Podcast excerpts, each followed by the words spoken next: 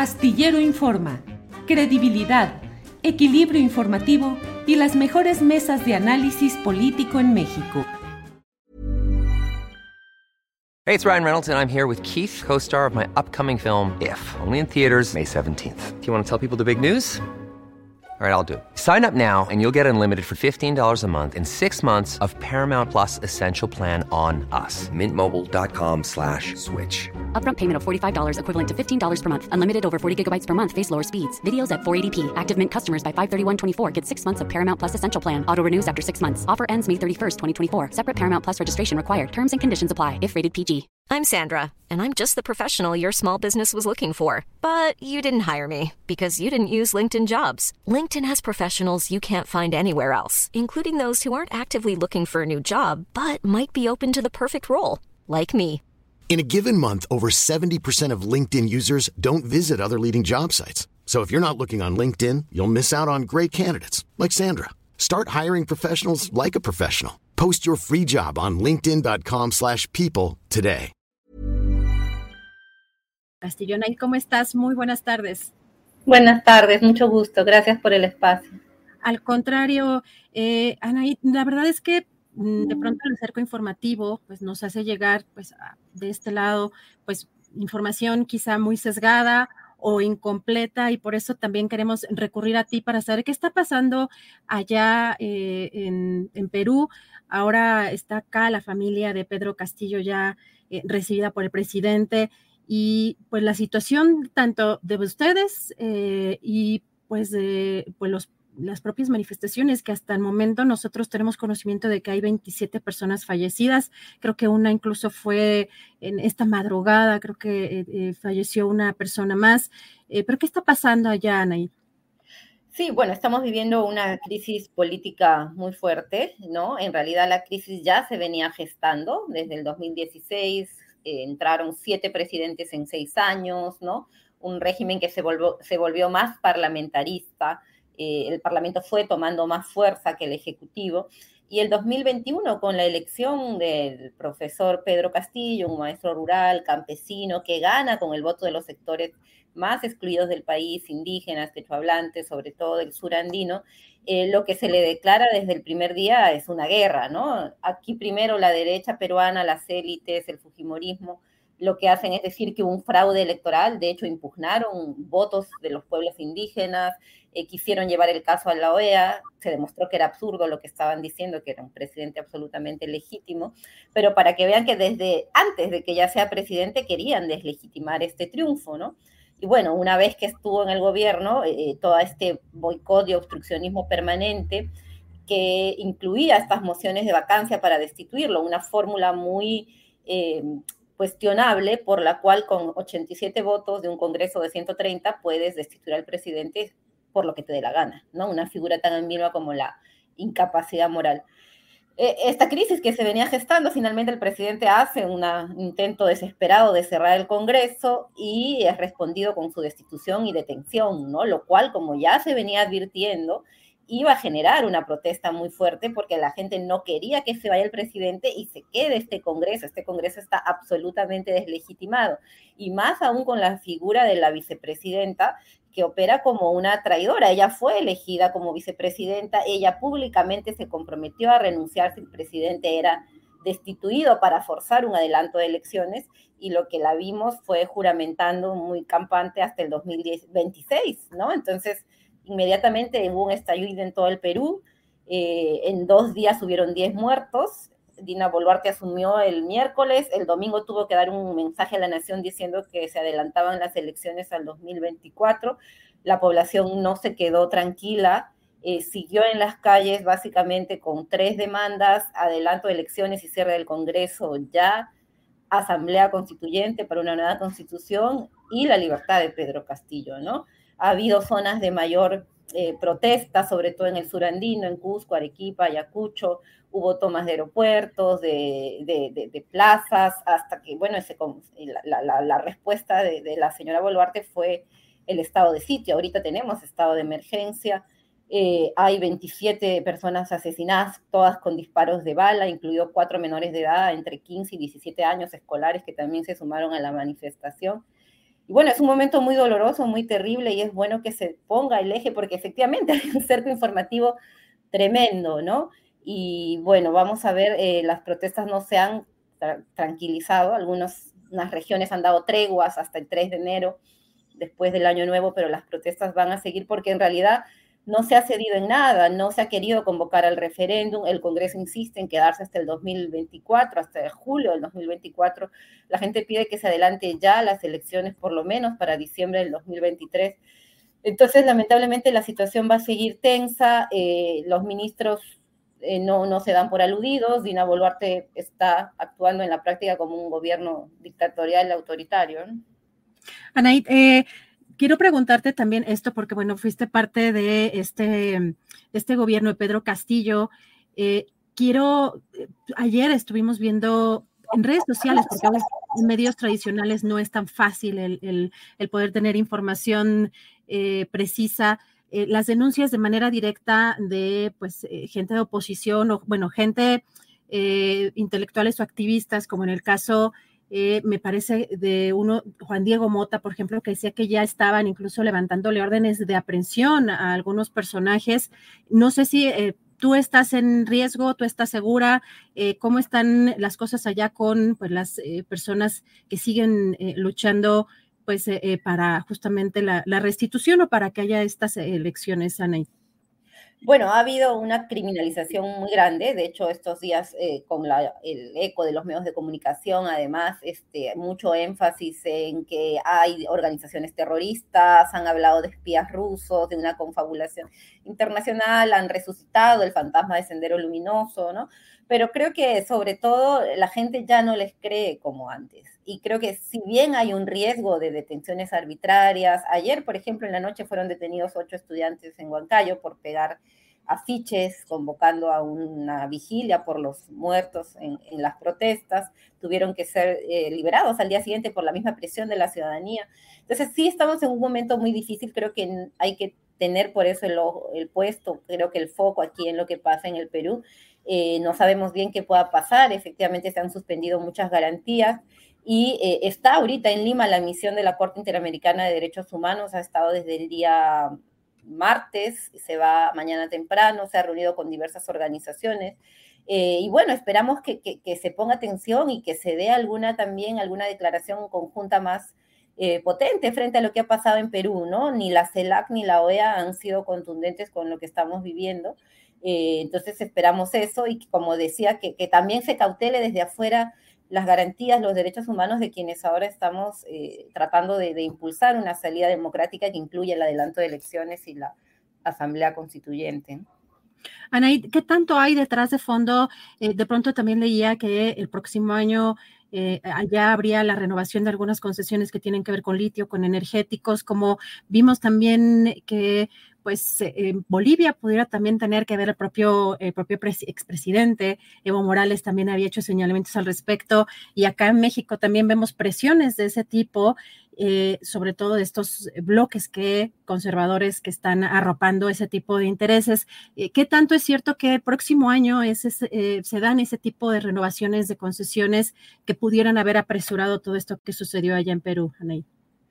Eh, es, muy probable, efectivamente eh, está pendiente renovación de contratos, sobre todo de empresas mineras, ¿no? Renovación, eh, por eso también lo que pide la gente es que este Congreso no tenga demasiadas facultades, ¿no? Y que se vaya lo antes posible. Ese era, es, es el pedido, ¿no? Ellos al alargar la...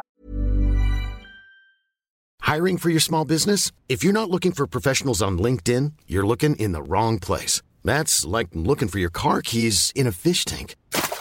LinkedIn helps you hire professionals you can't find anywhere else, even those who aren't actively searching for a new job but might be open to the perfect role. In a given month, over 70% of LinkedIn users don't even visit other leading job sites. So start looking in the right place. With LinkedIn, you can hire professionals like a professional. Post your free job on linkedin.com slash people today. Hey, it's Ryan Reynolds, and I'm here with Keith, co-star of my upcoming film, If, only in theaters May 17th. Do you want to tell people the big news? All right, I'll do it. Sign up now and you'll get unlimited for $15 a month in six months of Paramount Plus Essential Plan on us. Mintmobile.com slash switch. Upfront payment of $45 equivalent to $15 per month. Unlimited over 40 gigabytes per month. Face lower speeds. Videos at 480p. Active Mint customers by 531.24 get six months of Paramount Plus Essential Plan. Auto renews after six months. Offer ends May 31st, 2024. Separate Paramount Plus registration required. Terms and conditions apply if rated PG. La, la, legislatura hasta abril del 2024, que serían las nuevas elecciones, están justamente poniendo en riesgo eso, que es como han actuado, ¿no? Siempre dándole la razón y siempre aceptando estas estas, digamos, componendas, estos lobbies que están tan presentes en el Parlamento, como digo, sobre todo de empresas mineras y petroleras. Entonces, la protesta también tiene que ver con eso, ¿no? Porque se votó por un presidente que tenía un determinado programa que era justamente tener mayor soberanía sobre los recursos y ahora vemos gobernando a una señora con un gabinete de todos los que perdieron las elecciones, empezando por el Fujimorismo, que tienen esta agenda más bien para seguir liberalizando y negociando los recursos, ¿no? Destituyó, digo, si no me equivoco, tiene unos días que destituyó al, como al, primer ministro y creo que designó al que había estado a cargo de la seguridad, que es como parte de los responsables de, esta, de estas muertes en estas protestas. Así es, eh, eh, la señora ha tenido muchos problemas para formar un gabinete decente, digamos. Nos parece que difícilmente alguien, algún profesional con, con criterios se podría sumar a, un gobierno que ya viene manchado de sangre. Eh, eh, efectivamente salió el premier, el primer ministro, que era un tipo que estuvo pintado desde el inicio, ¿no? Más bien un operador de la fiscalía, que es otro poder muy fuerte aquí, que de hecho hace todas las denuncias contra el presidente y la primera dama, que ahora las denuncias ni se hablan, pero que sonaron muy fuerte. Eh, y ese premier sale porque efectivamente quien tenía el poder real, y ya era evidente, era el ministro de Defensa, que es el que ordena la militarización del país, ¿no? Ese ministro de Defensa durante estos 15 días sangrientos es quien ahora asume como primer ministro, ¿no? Como jefe de gabinete. Eh, y bueno, eso indica que la línea va a continuar, ¿no? Que la línea va a seguir siendo represiva. Ha sido muy mal aceptada por la ciudadanía esta designación, o sea, es como más bien premiar a quien dirigió todo el operativo de militarización y el estado de sitio. Y bueno, yo, yo creo que eso también está contribuyendo a, a a la indignación popular, ¿no? Está sumando, está haciendo que la gente esté eh, todavía eh, movilizada y en protesta, ¿no? Porque no hay ninguna señal de diálogo, de atención, salvo la criminalización, como decimos acá, el terruqueo, ¿no? Entonces, de, señalamientos de terroristas, y, eso no, no está contribuyendo, ¿no? Lamentablemente no se están viendo señales de, de diálogo. Anaid, hoy el presidente mexicano Andrés Manuel López Obrador decía que pues esa, mm, eh, pues esa posición o ese conservadurismo en Perú pues era clasista, racista, las mismas palabras también que utiliza aquí en, en México. Y veíamos también en algunos pequeños cortes de televisión de allá, eh, por ejemplo, en el caso de ATV Noticias, la edición matinal de un personaje, bueno, el que ya fue destituido, Pedro Angulo, pero justificar la represión de alguna manera eh, porque pues venían manifestantes, que se entiende que los manifestantes vienen de comunidades, no de las capitales quizá económicamente más eh, presentes, sino de las, eh, de las comunidades como acá en México también, em, los que apoyan a estos presidentes legítimos o los que han tenido estas, este tipo, este nivel de aprobación. Y pues decir que no hablaban el mismo idioma, que hablaban lenguas indígenas y que los policías no entendían y no se entendían de alguna manera justificando pues esta, eh, pues esos, estos ataques.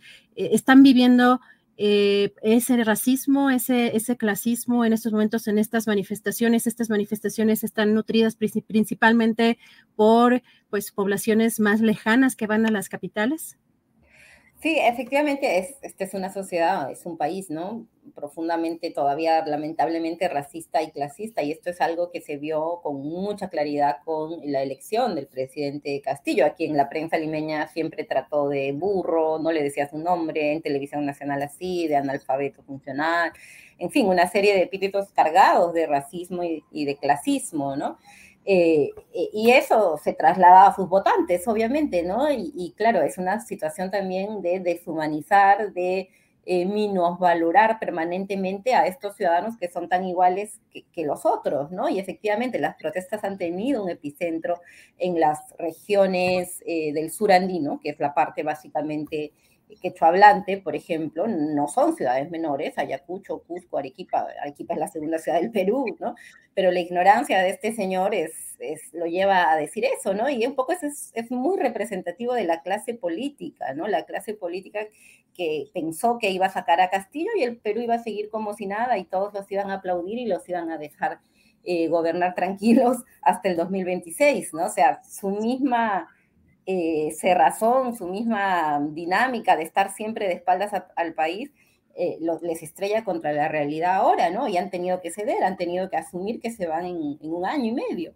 Eh, y quizá tengan que irse antes si la situación no, no, no, no, apacigua, ¿no? Pero sí, yo creo que todo esto ha develado finalmente un racismo estructural, un clasismo estructural que se cruza con el racismo y que está lamentablemente nuevamente generando esta tensión esta división entre peruanos. ¿no? Gracias, Ana y Durán. Pues yo te agradezco mucho la oportunidad de platicar contigo. Eh, es eh, de pronto muy complicado el poder tener información precisa de lo que está pasando eh, en, esa, en, ese país y, sobre todo, pues ya que estamos pues en, en, un continente que está golpeado por o está pues creciendo quizá este conservadorismo está o renaciendo o reviviendo, eh, teniendo sus, tentáculos en todos lados. Eh, pues no sé si para cerrar quisieras eh, un comentario final. Por mi parte yo te agradezco mucho la oportunidad de platicar contigo y estaríamos en contacto.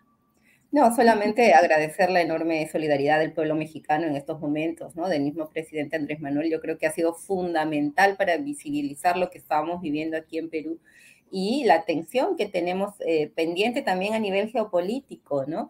Yo creo que eso, el agradecimiento a México y el llamado también a que no dejen de, de tener los ojos aquí en Perú en lo que todavía está en juego, en lo que está en disputa, ¿no? La, la, la movilización popular va a continuar y el Congreso, la señora Boluarte tienen que eh, atender a la demanda ciudadana. Yo creo que eso solamente quería agregar nuevamente, como digo, el, agradecimiento a México y el llamado a que estén pendientes con lo que está pasando aquí en Perú. Muchas gracias. Gracias, Anaí Durant, eh, socióloga. Muchísimas gracias por estar aquí. Estaremos en contacto y muy vigilantes de los derechos humanos allá en Perú. Muchas gracias, Anaí. Gracias. Gracias. Even when we're on a budget, we still deserve nice things. Quince is a place to scoop up stunning high-end goods for 50 to 80% less than similar brands. They have buttery soft cashmere sweaters starting at $50, luxurious Italian leather bags, and so much more. Plus, Quince only works with factories that use safe, ethical, and responsible manufacturing. Get the high-end goods you'll love without the high price tag with Quince. Go to quince.com/style for free shipping and 365-day returns. Hola, buenos días, mi pana. Buenos días, bienvenido a Sherwin Williams. ¡Ey! ¿Qué onda, compadre? ¿Qué onda? Ya tengo lista la pintura que ordenaste en el ProPlus app. Con más de 6.000 representantes en nuestras tiendas listos para atenderte en tu idioma y beneficios para contratistas que encontrarás en aliadopro.com. En Sherwin Williams somos el aliado del PRO.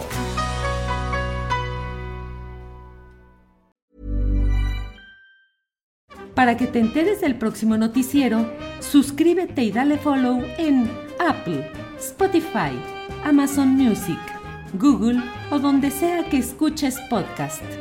Te invitamos a visitar nuestra página julioastillero.com.